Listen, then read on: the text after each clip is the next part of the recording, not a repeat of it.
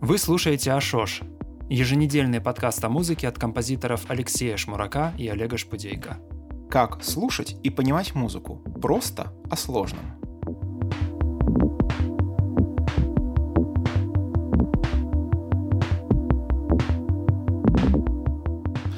39-й выпуск подкаста, и сегодня спецвыпуск. Мы будем говорить про паузу, тишину и разрывы логики в музыке. Обсуждать музыкальные произведения мы сегодня не будем, то есть весь выпуск будет посвящен детальному глубокому разбору этих тем. Началось все с того, что меня спросили, почему в музыке минималистов нет пауз.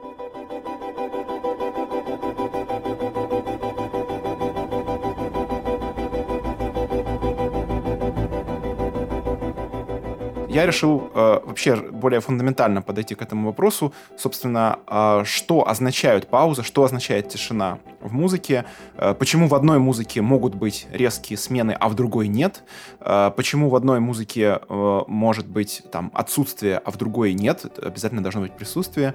Вот, и мы вот решили об этом поговорить с таких фундаментальных э, позиций. Э, я бы предложил начать с того, что э, известная нам именно европейская традиция, от которой мы все отталкиваемся, она началась с э, достаточно функционального отношения к музыке, то есть музыка была исполнением э, ритуала молитвы.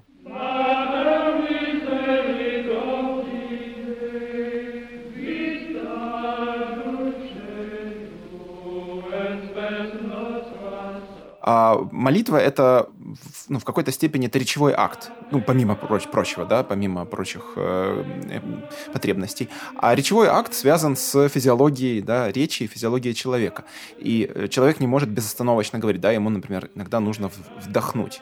И естественным образом это э, перешло и в музыку, и до сих пор, например, э, когда вокалисты, да не только вокалисты, на самом деле, любые музыканты, исполнители работают с каким-то текстом, иногда им говорят, вот здесь нужен люфтик, говорят им. Ну, имеется в виду, вот здесь нужно вздохнуть.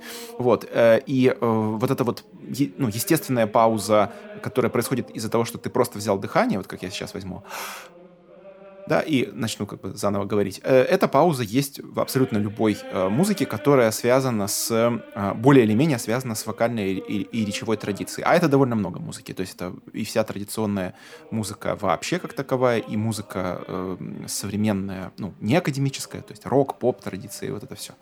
Но, с другой стороны, в последнее время потребность именно техническая в этом уже немножко отпала, потому что появились, появилась электроника, появилась звукозапись, звуковоспроизведения, звукорежиссура.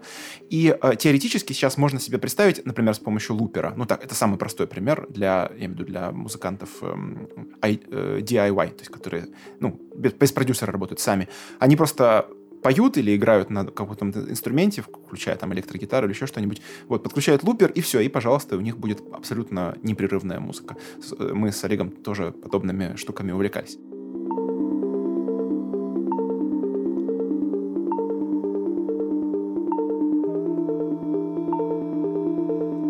Но если вернуться в, вот, на тысячу или там полторы тысячи лет назад э, и вспомнить о том, что значит, музыка зародилась как в европейской традиции, как эм, э, значит, исполнение вот этого акта молитвы, то э, в какой-то момент она перестала быть только молитвой, и, э, я имею в виду, не она перестала, а нам известные образцы перестали, потому что понятно, что параллельно было куча других музык, там, танцевальная и так далее. Вот, э, перестали быть только молитвой и стали быть более сложными, и, наверное, самый из, из мне известных самый древний пример э, как бы ну, осознанного применения пауз это техника гакета.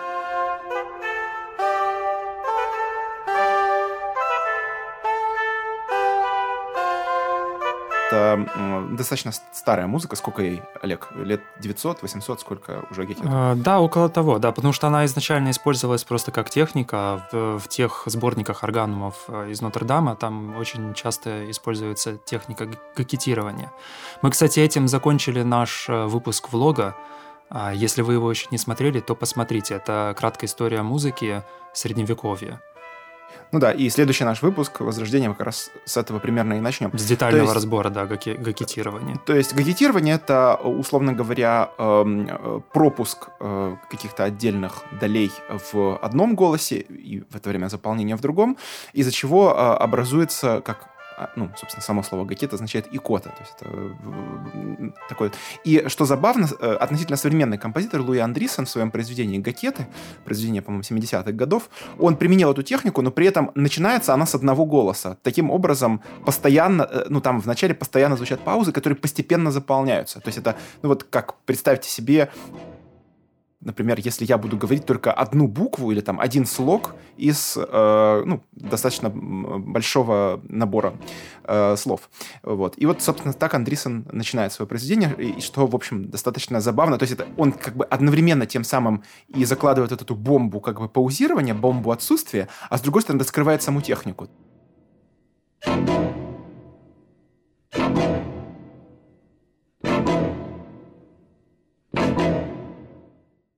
Я тут параллель сразу проведу, потому что есть э, довольно знаменитая э, запись э, Катарины Барбиери Patterns of Consciousness, то есть паттерны сознания.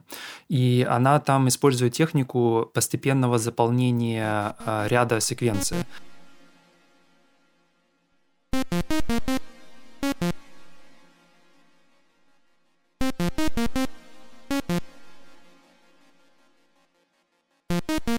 То есть э, она использует секвенсор с большим количеством шагов. То есть там, допустим, записано 32 или 64 ноты даже. И э, в начале произведения все эти шаги отключены. И она начинает добавлять по одному э, шагу потихоньку, то есть она как бы начинает постепенно за, заполнять. Это не связано с гакетами, но это связано тоже с, с тем, как можно работать с вот отсутствием э, или с, там, с теми же паузами, да. Ну да, забавно, что Андрисон это делает в то время, когда еще не было компьютеров и, э, ну, имеется в виду наш, наших компьютеров, с которыми так легко работать, э, и, и синтезаторы еще, ну, относительно входили в моду, то есть он, он в общем-то, обращается, получается, к старой традиции, к, к традиции средневековья, но при этом э, то, как он это делает, гораздо больше похоже на то, как работает, например, Олег со своим, со своим стафом, ну, имеется в виду настолько же вот механистично и э, математично, то есть это как бы такое вот соединение традиций которая старая-старая и которая еще не наступила. Забавно. Но в то а, время секвенсор уже был, так что а. вполне возможно, он а, даже им пользовался или просто знал о такой технической возможности, может быть, это каким-то образом повлияло. Ну, мы точно не знаем, конечно, я, я не знаю этих деталей, но а вдруг? Потому что, в принципе, тогда уже существовал секвенсор. Угу. Окей. А, да, помимо вот, э, значит, технической паузы, чтобы вздохнуть, и а, паузы э, ради того, чтобы вот создать эту икоту, есть еще пауза, связанная с ритуалом смены. Что я имею в виду? Э, мы все знакомы с этой паузой, если были хотя бы на одном э, концерте или на одном театральном спектакле. Имеется в виду паузы между частями, между актами.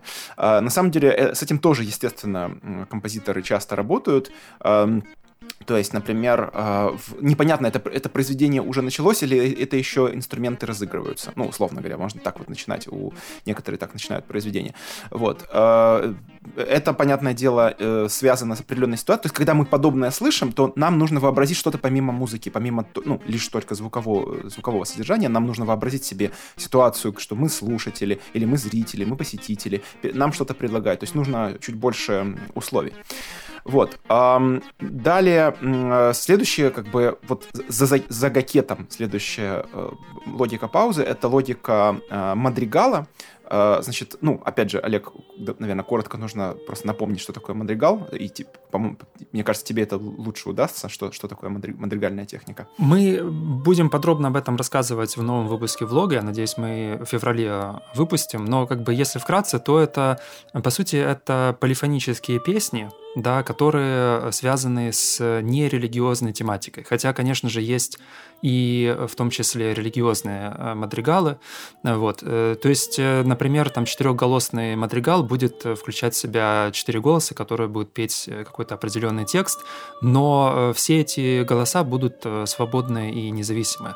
Хотя на самом деле тот же Монтеверди уже в своих поздних мадригалах приближается уже к гомофонической фактуре. То есть он включает как и полифоническую э, со свободой голосов, так и гомофоническую, где один голос главный, а остальные являются фундаментом для него. То есть они ему э, помогают. Ну вот э, Джулио Качини, один из, собственно говоря, первых оперных композиторов, и одновременно в то же время офигенный мадригалист, но это, это нормально. То есть мадригалы еще были в моде, а оперы только входили в моду. Так он в трактате «Ле новой музыки» он говорит о двух типах пауз в мадригалах. Одна пауза короткая просто, чтобы, ну вот то, о чем я только что, э, точнее, то, то о чем я вначале говорил, чтобы просто сделать вдох, да, как бы переменить дыхание. А вторая пауза, он ее называет соспиро. Это короткая пауза, необходимая для резкой смены аффекта на следующем после нее слове.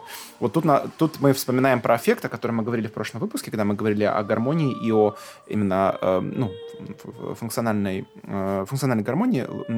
То есть э, почему почему аффект есть, условно говоря, в поздневозрожденческой ранней барочной музыке, и почему аффектов нету в музыке, например, раннесредневековой? Потому что появилась, э, ну вот то, что, то, то, что только что сказал Олег. То есть э, вне молитвенная речевая логика. То есть когда мы говорим не о моли... когда мы не молимся Богу, а, например, обращаемся к э, ну, близкому человеку или там ну, что-нибудь такое, то для нас нормально сделать некое переключение. Вот, например. Ну, более э... того, если мы будем, э, например, использовать какой-то сонет, да, э, ренессансный, то там будет э, много образов, и эти образы будут сменяться. Потому что если в молитве это более-менее одно и то же состояние, может быть разные, разные молитвы, да, с разными состояниями, но внутри одной молитвы состояние не меняется, то в сонете, например, э, и пространство меняются, и состояния меняются, и образы меняются. Соответственно, мадригал, который написан на сонет, то э, он, ему нужно будет менять это все.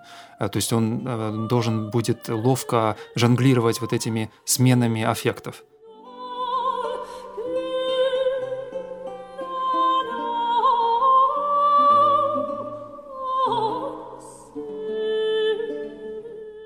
Мне кажется, что в это время можно говорить о появлении э, умолчания. Ну вот я сейчас просто произнесу небольшое четверостишее поэтическое на русском. Хотя страшился он сказать, нетрудно было бы отгадать, как даб, но сердце, чем моложе, тем боязливее, тем строже. То есть вот это между как даб, но сердце, многоточие, э, и человек, который это читает, или слышит, или видит, ну, понятно, он э, как бы может ну, увидеть, э, угадать логику, то есть вот куда это все идет.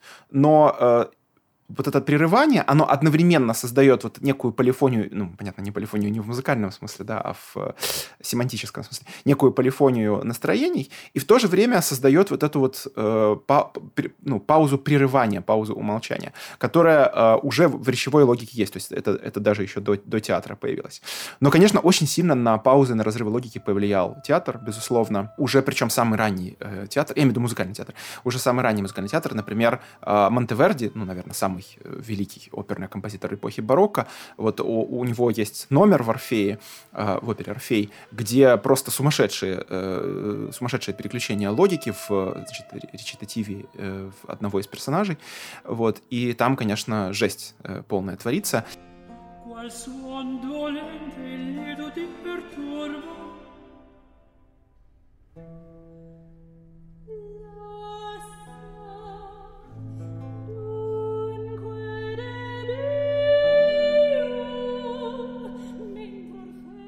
И я, я когда это услышал, я, ну так получилось, что я плохо знал такую музыку, я когда услышал, то я сказал, что если бы я это узнал раньше, то я бы предъявил Монтеверди. То есть я, как педагог по композиции, я бы сказал ему, что Клаудио, ну ты, конечно, тут напортачил. Надо все-таки ну, более логично сменять. Э, что-то тут, тут слишком много всего на, на, нафигачил. Вот. И получается, что вот эта театр... Э, логика театральных э, резких переключений, э, когда мы видим... Ну вот представьте себе, вы сидите в театре, перед вами дофига людей, а, которые, я имею в виду персонажей, которые, между которыми очень сложные отношения. То есть, э, если, допустим, вы не очень любите театр, то вы можете вспомнить, например, сериал. Вот. И э, в таком случае гораздо легче э, оправдать вот эти прерывания и паузы, потому что вы понимаете, чем они обусловлены. То есть это не какая-то одна линия, да, как в молитве. Ну, да? можно представить себе даже киномузыку, например, да. Э, то есть если послушать, например, саундтрек фильма а, без самого фильма, выйдет довольно странный опыт, да, то есть вы будете не понимать, а почему это произведение так резко оборвалось, или а какая вообще логика смены э, вот этой поп-песни и какого-то там хоррор э, э, сценаристики какой-то такой дикой. А, но на самом деле, когда вы смотрите картинку, то все встает на свои места. И точно так же все вставало на свои места и тогда, да, в например, в опере или в театральных, да, mm-hmm. представлениях. И забавно, что эта логика, она вошла уже в абсолютно не театральную музыку, то есть музыку, которую принято называть симфонической или, там, не знаю, классицистской музыкой, то есть музыка, э, которая началась, наверное, после Иоганна Себастьяна Баха, ну, имеется в виду уже в его как бы позднее время.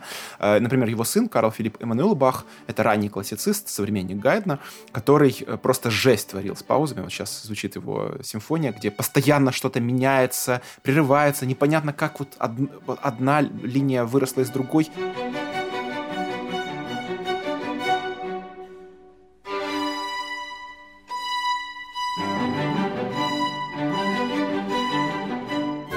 Конечно же, человек, который находится вне этой культуры, то есть человек, который не, не, не читал э, тогдашние там, не знаю, произведения, не смотрел тогдашний театр и так далее, он, ну, он не поймет, он запутается, он скажет, э, алло, классическая музыка, она же такая должна быть, она должна быть прекрасная, она должна быть понятная, да, э, как это, слезы дождя и, как, ну, апрель мечты. Но если что, я сейчас для не, тех, кто не знает, я называю квази-классические произведения, которые часто распространяются в YouTube и в других э, э, агрегаторах, где пишут, например, Бетховен, апрель мечты мечты. А на самом деле это нифига не Бетховен, это, например, Эйнауди или что-нибудь такое, или там Секрет Гарда. Вот, то есть где все должно быть понятно и красиво. Но на самом деле в настоящей классической музыке, например, у Карла Фи, Филиппа Эммануэла Баха или у э, Гайдна или и у Моцарта с Бетховеном все совсем не так просто и очевидно, как в «Апреле мечты». Вот, и поэтому э, для, ну, неподготовленный слушатель может, конечно, офигеть и запутаться, что, мне кажется, нормально. Вот, это э, в романти... Да, это прекрасно. В романтической музыке все это только продолжилось и э, усилилось. Почему? Потому что романтическая музыка подключила визуальную логику. Может быть, вы знаете о том, что в романтизме вообще, в принципе, э, то есть, точнее, было принят э, принцип подключения визуальной логики. То есть было очень много произведений, которые написаны на картины или э, по поводу путешествий, или по поводу там какой-то э, природы. Да? В романтизме вообще был жуткий, жуткий культ природы. И вот поздняя романтическая музыка, например, у Сибелиуса есть э, поэма «Лесная нимфа», где э, как бы логика смен, она немножко напоминает логику смен облаков.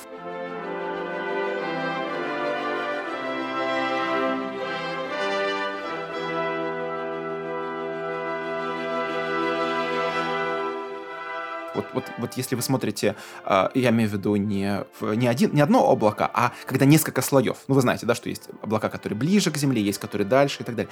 И вот представьте себе, что какое-то облако, которое ближе к вам, оно движется в одном темпе, например, э, более быстро, а то облако, которое над, оно движется более медленно, и как будто бы вот один план уже уходит, а новый появился, и из этого есть ощущение вот такой а, многослойности и э, есте... в то же время естественности. Вот э, о Сибелиусе принято говорить, что это человек, который офигенно изобразил вот эту северную природу с совершенно э, сумасшедшими гигантскими ландшафтами, асимметричными, непонятными и так далее. Ну и Сибелиус, естественно, он, будучи романтиком, он находил, в отличие, например, от этого твоего любимого Джона Кулиджа Адамса, который тоже любил природу, но он не романтик, он совершенно, у него другая логика. А Сибелиус романтическая логика, поэтому он все это как бы через человеческие чувства, то есть все эти смены, они как бы подключаются к человеческому чувству. Поэтому мы все это можем э, ну, интерпретировать через какой-то чувственный э, опыт. Э, эмоциональный, я бы даже сказал, опыт. Вот. Но в 20 веке э, уже романтизм ну, как бы начал постепенно хереть, и появилась совсем не романтическая музыка. И вот, наверное, самым таким, самым антиромантическим композитором, пожалуй, являлся Джон Кейдж, великий экспериментатор и авангардист, который вообще, собственно говоря, написал первое произведение, в котором а, ну, известное нам произведение, в котором, а, а, значит, э, исполнитель должен вообще, ну, не предпринимать никаких звуковых усилий. Я имею в виду, конечно же, его знаменитое 4.33. Олег, что ты, вот, э, что ты вообще думаешь об этом произведении? То есть это, это так, такой же вопрос, конечно, как что ты думаешь о черном квадрате, но все-таки вот как, какие у тебя ощущения в плане паузы, тишины связаны с 4.33? Во-первых, я его никогда не слышал вживую. А, и это, мне кажется, упущение. Ну, по крайней мере, в том контексте, в котором а, оно должно было играться. Оно ведь изначально игралось в рамках, а, по-моему, там была довольно крупная программа И это было где-то, по-моему, в середине или ближе к концу, и аудитория была довольно крупной тоже, ну, много людей. И, соответственно, это был такой как бы радикальный жест, и это вызвало шок у публики.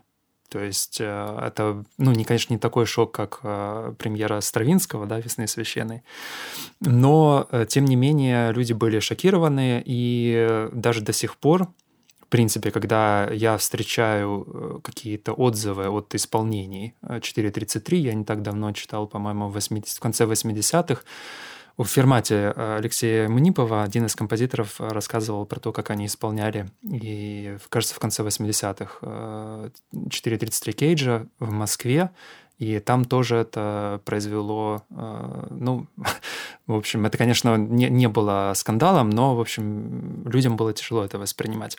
Сейчас, мне кажется, это не что-то, что является уже радикальным жестом, это скорее мем, потому что 4.33 сейчас ну, по крайней мере, в музыкальных кругах используется просто как некоторый мем, как некоторый прикол. Точно так же, как и, а, ну, в принципе, и черный квадрат э, Малевича. То есть, да, к нему все еще можно относиться серьезно. Э, я встречаю каждый год э, новые статьи и новые, даже там иногда в книгах да, пишут о реинтерпретациях и о, о том, насколько это важное произведение сейчас для нас и почему оно важно сейчас вот именно в современном контексте. Но э, все же, как бы, да, это такой, вот уже часть, по сути, такой, если не, не самой поп-культуры, но, по крайней мере, в, в определенных кругах, да, это уже э, популярный мемчик. Вот. Но я при этом также... замысел, замысел же Кейджа все-таки был, э, то есть помимо, ну, ты, помимо да, всех замысел, этих... замысел, в принципе, как бы в том, что тишины нет как таковой. А что тишина, э, по сути, это ну, некоторый конструкт, который мы себе придумываем. Потому что у Кейджа был опыт э, посещения, э, как это называется, камера да, с э, мертвым звуком. То есть э, камера, где нет никаких отражений, и это самое тихое место на Земле. То есть вот тише этого места просто найти невозможно. Ну, возможно, только в космосе. И когда Кейдж посетил это, э, эту камеру, он э, думал, что он услышит тишину. Но вместо того, чтобы услышать тишину, он услышал звучание функционирования своего тела, то есть движение крови по сосудам, биение сердца, э, какие-то странные э, высокие звуки, которые потом ученые, ну, медики интерпретировали как функционирование нервной системы. Возможно, это было. Но, в общем, идея в том, что да, что как бы тишины как таковой, как таковой нет. И тишина — это а, по сути, а, ну, некоторый культурный кон- конструкт, в котором, который для конкретного общества и конкретного пространства всегда будет немножко меняться. И, по сути, то, что, а, то на что он предложил обратить внимание, это на вот ту э, ситуацию тишины, которая возникает вот в этой концертной ситуации, да, в ситуации исполнения музыкального произведения. То есть пианист выходит, садится за рояль, открывает крышку и ничего не делает. И вместо того, чтобы обращать внимание на э, звучание как бы музыки, да, тоже это некоторая условность, ты начинаешь обращать внимание на звучание окружающей среды, на то, что обычно игнорируется в концертной ситуации и считается как бы ну, некоторым негативным э, пространством. Лишним. Или вообще лишним, да, то есть это то, что мешает. Но он вот то, что мешало, он выдвинул на передний план, и это стало чем-то очень важным. То есть он фактически создал из этого музыку, он структурировал э, эту тишину, превратив ее в музыкальное произведение. Вот. Но, э, конечно, сейчас это уже, э, ну, мы не сможем уже так это воспринять, как вот когда-то тогда. Хотя, так же, как и «Черный квадрат» Малевича, это произведение все еще вызывает какие-то дикие просто споры. Э, то есть люди приводят его в пример э, как вот всего, всего плохого, что случилось с музыкой в 20 веке и сейчас происходит. Вот, и там полная какая-то бесталанность и все такое. Ну, у меня в связи с этим шутка небольшая, что из того, что было, э, ну, условно говоря, разрывом звуковой логики стало разрывом ментальной логики. То есть я имею в виду, mm-hmm. Кейдж разорвал пердаки и разорвал мозги, э, и до сих пор разрывает мозги ретроградам и, ну, условно говоря, людям, которые не могут смириться вот с, с, с этим, э, с этой сменой. Да, э, да. Э, мышления. Но также Кейдж работал и с другими э, техниками, которые тоже вызывают э, ну, большие, скажем так, большое удивление относительно вот разрывов и тишины. У него есть произведение, которое называется Credo in Us. Ну, получается, Us это как Us типа нас, и в то же время mm-hmm. US это, понятно, United States. United States. Вот. И э, в этом произведении он работает с несколькими слоями звуков, там звучит в записи что-то такое пафосное, симфоническое. Параллельно с этим э, Кейдж очень э, ну, игриво, я бы так сказал, играет на препарированном фортепиано, то есть как, практически как ребенок в э, песочнице. И все это вместе а, за счет а, резких смен и а, вот этой вот, что ли, монтажности, оно производит впечатление, вот немножко напоминающее, если кто смотрел фильм «Доктор Стрэндж» а, из марвеловских фильмов, то там вот, когда вот он ну, погружается вот в эти мультивселенные, которые вот друг друга сменяют, э, то сжимаются, то разжимаются, то ну, начинают друг друга, ну, как мультиплицироваться, вот что-то подобное возникает. И вот там э, кульминационная сцена в этом фильме, извините за спойлер, пожалуйста, это сцена, где где э, главный, ну не то, что главный антагонист, скажем так, очень плохой, некий, некий очень плохой персонаж, некий Дармаму, он не понимает, что происходит, а, а главный, ну, положительный герой, протагонист, э, собственно, Доктор Стрэндж в исполнении Камербэтча, он постоянно как бы отматывает время назад, ну вот на, на некую как бы точку сборки, и такой, Дармаму, я пришел сразиться. И вот, примерно, то же самое Кейдж делает в этом произведении, что это, о, мы такие, так, стоп, секунду, это типа это уже прошло или это еще или это еще будет и это он сейчас играет потому что ну он хочет вместе с этим сыграть или это что-то другое? И вот вот это мне нравится что тут в данном случае разрыв происходит не только в горизонтально то есть не только во времени но и вертикально то есть в пространстве. То есть мы не понимаем это два разных эм, объекта я имею в виду вот эта вот смешная игра и вот этот вот э, саундтрек который звучит. Или это два объекта которые находятся в одном пространстве в одной логике. И мне кажется это тоже ну вообще тема, связанная с монтажом, мультипространством, тоже довольно важная в этом контексте. И это, кстати, довольно старое произведение, 40 какого-то года, то есть э, почти, ну, почти 80 лет этому изобретению уже. Вот, э, ну, мы уже, по, по сути, подошли к, уже к эпохе электронной музыки. Олег, может быть, ты что-то приведешь примеры из э, этой музыки? И ну, во-первых, да, я бы хотел сказать, что вообще в электронике есть очень большая проблема с паузами и с тишиной электронную, электронику трудно, то есть нужно совершить некоторые усилия, чтобы ее заткнуть. Тогда как э, когда ты, ты игра, когда ты играешь, например, на обычном инструменте, тебе нужно совершить не, некоторые усилия, чтобы создать звук. Потому что, ну, очень, очень просто. Вы, да, включаете там какой-нибудь синтезатор, там, модульный, э, или не модульный, даже обычный, или какую-то программу, и вы нажимаете play, и оно будет играть, пока есть электричество. То есть никакое то есть физическое усилие здесь э, человеческое отсутствует. То есть он может играть вот пока, пока будет электричество. Тогда как, например, чтобы сыграть там на фортепиано, да, вам нужно потратить э, ну, некоторый ресурс свой. И у вас, э, вы когда-то устанете и не сможете, или там захотите выпить воды или поесть, да, и как бы больше не, не сможете играть. Поэтому э, в целом электронику, да, то есть нужно совершать усилия, чтобы затыкать электронные инструменты. Поэтому а, как бы электронный инструмент хочет играть постоянно. И для того, чтобы создать некоторую паузу, а, в электронной музыке, нужно ее хорошенько продумать, потому что, э, то есть ее нужно специально, э, ну, запланировать, потому как если вы, например, поете, то пауза само собой, она сама собой возникает. Если вы играете на инструменте, вы просто не сможете слишком долго играть. То есть когда-то это там или пауза случится, или, э, ну, по естественным каким-то причинам вы просто прекратите играть. А, а с электронной музыкой вот э, как бы есть такая сложность.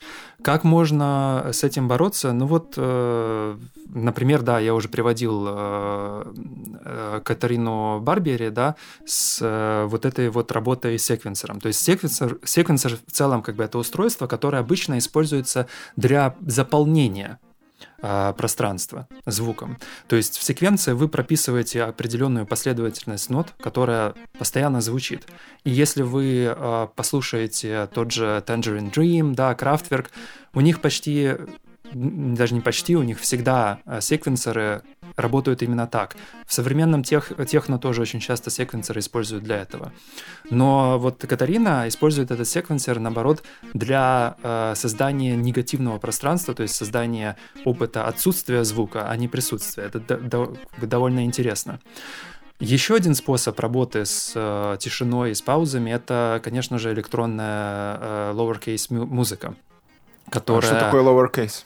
Э, lowercase — это определенный жанр, э, ну, это такая как бы очень нишевый жанр в, в основном в электронной музыке, которая очень напоминает вандальвайзеров. А. Но в lowercase э, идея в том, чтобы играть на уровне громкости, который тише окружающего уровня. То есть вы находитесь в некоторой концертной ситуации. Вы сидите, допустим, в концертном зале, и артисты lowercase, они будут играть чуть-чуть тише, чем окружающий их звук. То есть это очень тихая музыка, которая требует максимальной концентрации.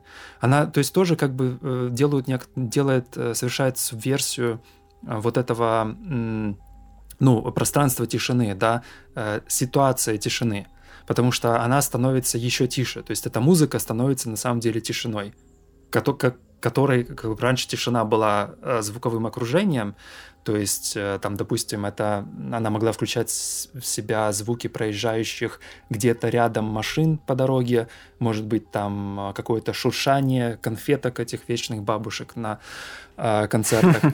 Но как бы в ситуации lowercase э, тишиной становится вот эта музыка. И ее необходимо расслушивать, и это почти такой болезненный опыт, потому что ее нужно внимательно расслушивать. Э, конечно же, э, такую музыку выпускают в том числе на винилах и на дисках, и вот здесь случается та же проблема, как и с вандальвайзерами, да, когда я слушал Юрга Фрая в метро, например. То есть представить себе, что концерт вандальвайзеров прозвучит в метрополитене, в вагоне, а, именно киевского, да, потому что, как мы выяснили, вот у нас недавно был проект, что метро, например, в Берлине намного тише, чем, чем у нас, да, а, то есть, ну вот в Киеве метрополитен очень громкий, и внутри вагона, когда вы едете, особенно если там открыто окно, а там часто очень открыто окно, это такой опыт нойз-концерта, и представить себе там ситуацию, когда играют какую-то очень тихую музыку, ну, в общем, это почти э, невозможно. Но, тем не менее, вот таким образом электроника может справляться с э, вот этой проблемой. То есть, Олег, а то есть получается, что для исполнения вживую, э, ладно, в записи, допустим, понятно, ты, ты должен просто закрыть все там окна, двери и все такое, а вживую, получается, это должна быть, э, во-первых, сухая, во-вторых, очень э, хорошо звукоизолирована. Нет, нет, нет. Насколько я понимаю, э, не имеет значения. Имеет значение окружающий шум. То есть, mm. в принципе, такой музыкант, по идее, может даже в городе это играть, но, э, ну вот, допустим, на главной площади, да, какой-нибудь. Но уровень его звукового давления должен быть ниже, чем все окружающие звуки вокруг. То есть mm. это та музыка, к которой нужно внимательно прислушиваться. Это вот как вот там на уровне тебе вот послышалось что-то, mm. да, то есть это mm. вот э, нужно тренировать концентрацию и, и свое звуковое внимание. Это, естественно, практика возникла не, не где-то там, а в Японии, потому что в Японии тогда, в, это в 90-е возникло, насколько я помню, в середине или конце 90-х, тогда была очень большая проблема с акустической экологией, а, то есть у них э, ну, серьезно как бы так выросла транспортная инфраструктура, а у них появилось огромное количество новых э, ну, не, не только как бы обилие машин, но и новые поезда всякие и т.д. и т.п. И в результате, ну, в том же Токио, например, была проблема серьезная акустического загрязнения. То есть э, очень громкий город был. И это был, была такая э, как бы реакция некоторых музыкантов Критика? на... Да, это по сути критика. Некоторые музыканты отреагировали иначе, то есть они начали играть noise и пытались как бы перекричать или отразить этот уровень звукового давления. А другие музыканты э, пошли другим э, путем, то есть они э, попытались как бы быть тише, тише тишины. То есть вот такой радикальный жест. У нас почему-то я не встречал концерты lowercase музыки. Я всегда очень хотел попасть, но в Украине, возможно, я просто не знаю об этом, но ни разу мне не попадалось ну, объявление или афиша концерта lowercase музыки. У меня был lowercase эм, опыт в, вживую. Дело в том, что э, в, скажем так, в мою позднюю академическую эпоху, в 2013 э, году, э, я как-то исполнял произведение, ну, голосовое, вокальное, достаточно тихое. И это происходило... Да, да, кстати, я не зря вспомнил этот год. Дело в том, что это происходило во время Майдана.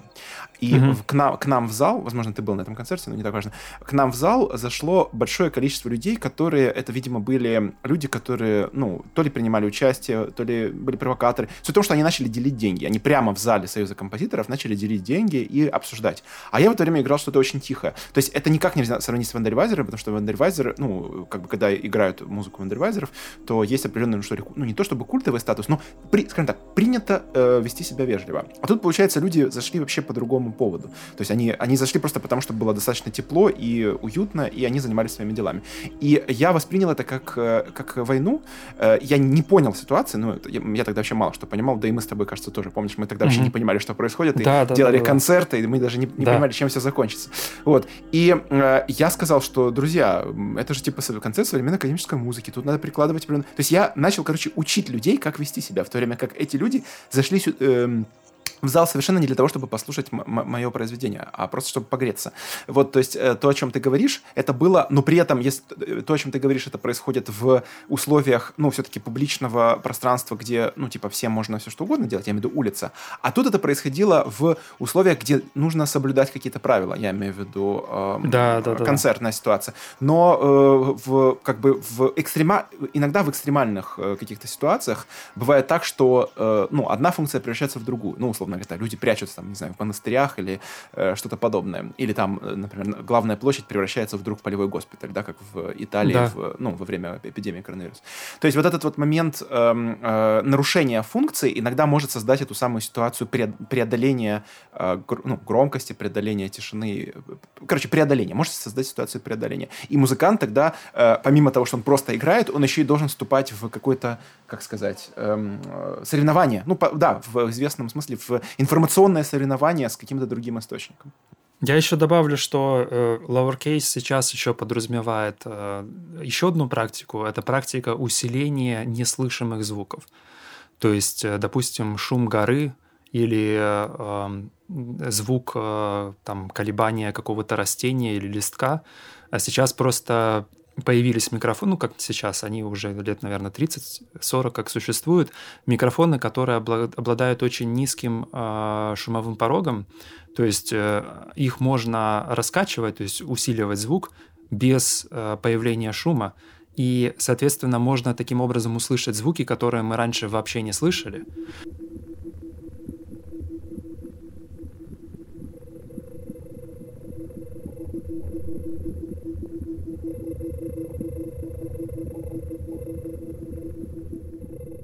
Тоже довольно интересное направление. Я не знаю, исполняют ли их так же, как принято исполнять lowercase музыку, то есть на вот э, на границе некоторой, ниже границы, вернее. А, было бы интересно узнать. Может быть, кстати, вы сталкивались с такими исполнениями и э, сможете поделиться в нашем телеграм-канале. Да, у нас там есть чат, и там люди друг с другом общаются, спорят, э, шутят, э, мемы да. кидают. Там, там очень, как это, у нас... Э, переходи на темную сторону, у нас печеньки. вот поэтому да, обязательно да. присоединяйтесь. А, окей, а, и что еще, какие еще есть ну, как бы аспекты тишины и разрывов и отсутствия, которые вот с, с которым тебе приходилось сталкиваться? Архитектура, да, потому что пауза, а, вообще любая пауза, она очень сильно зависит от того, какие есть отражения звука. То есть, к примеру, когда мы видим паузы в средневековой музыке, то э, нужно э, учесть, что вся эта музыка ведь исполнялась в довольно крупных церквях, соборах, особенно если мы берем позднюю средневековую музыку. И, соответственно, акустика этих соборов создавала большие длинные такие шлейфы звуковые, то есть хвосты реверберации. И поэтому даже если эта пауза прописана или подразумевается, а, то на самом деле мы ее, скорее всего, не слышим. То есть, ну, к примеру, если в соборе э, длина реверберации где-то около там, 7 секунд, то получается, что чтобы воспринять какую-то паузу, как вот действительно паузу, нам нужно подождать где-то 7 секунд. Но как бы это довольно редко встречается. В... Я, ну, я вообще, в принципе, не встречал в средневековой музыке э, пауз такой, такой длительности. То есть, в принципе, даже как бы те паузы, которые мы сейчас э, слышим в, то есть не слышим, а видим, да, в э, нотном тексте, и те, кстати, которые мы слышим в записях средневековой музыки современной, потому что сейчас очень много э, записей записываются микрофонами, поставленными довольно близко. То есть вот э, тот же ансамбль Гранда Лавуа, они часто используют близкое размещение микрофонов.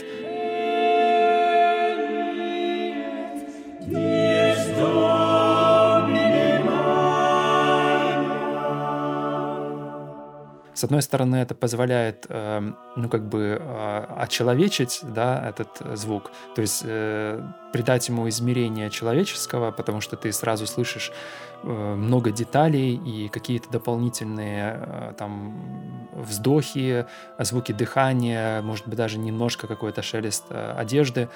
Но с другой стороны, это не, э, не соответствует тому как бы ну, аутентичному типа опыту слушания э, в такой ситуации, потому что слушатель в то время находился довольно далеко от хора, и э, вся, вся музыка, которую пел хор, она размывалась и как бы сливалась вот в один такой поток.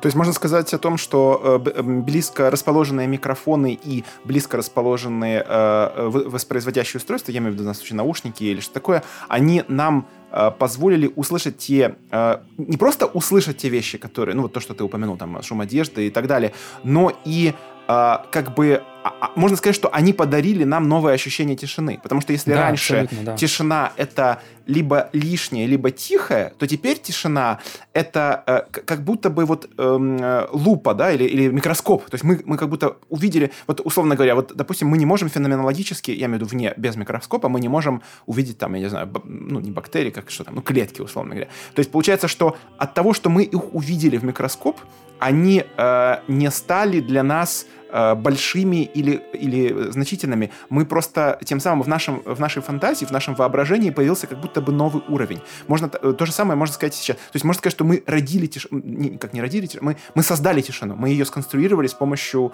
э, техники. Мы, мы, мы создали тишину как концепт и как, э, э как дополнительное пространство того, что мы можем познать, что мы можем ощутить, и что... Ну да, да в наушниках особенно, самое близкое вот к тишине, как ну, вот максимально, да, близко можно а, подойти к ней, это, наверное, если вы слушаете в наушниках, если в произведении действительно есть вот полный обрыв звука, а, особенно если это шумоподавляющие еще наушники, то как бы, да, это уже бли очень близко будет к опыту Кейджа в вот этой камере. Камера депривации, если что. Да, камера депривации.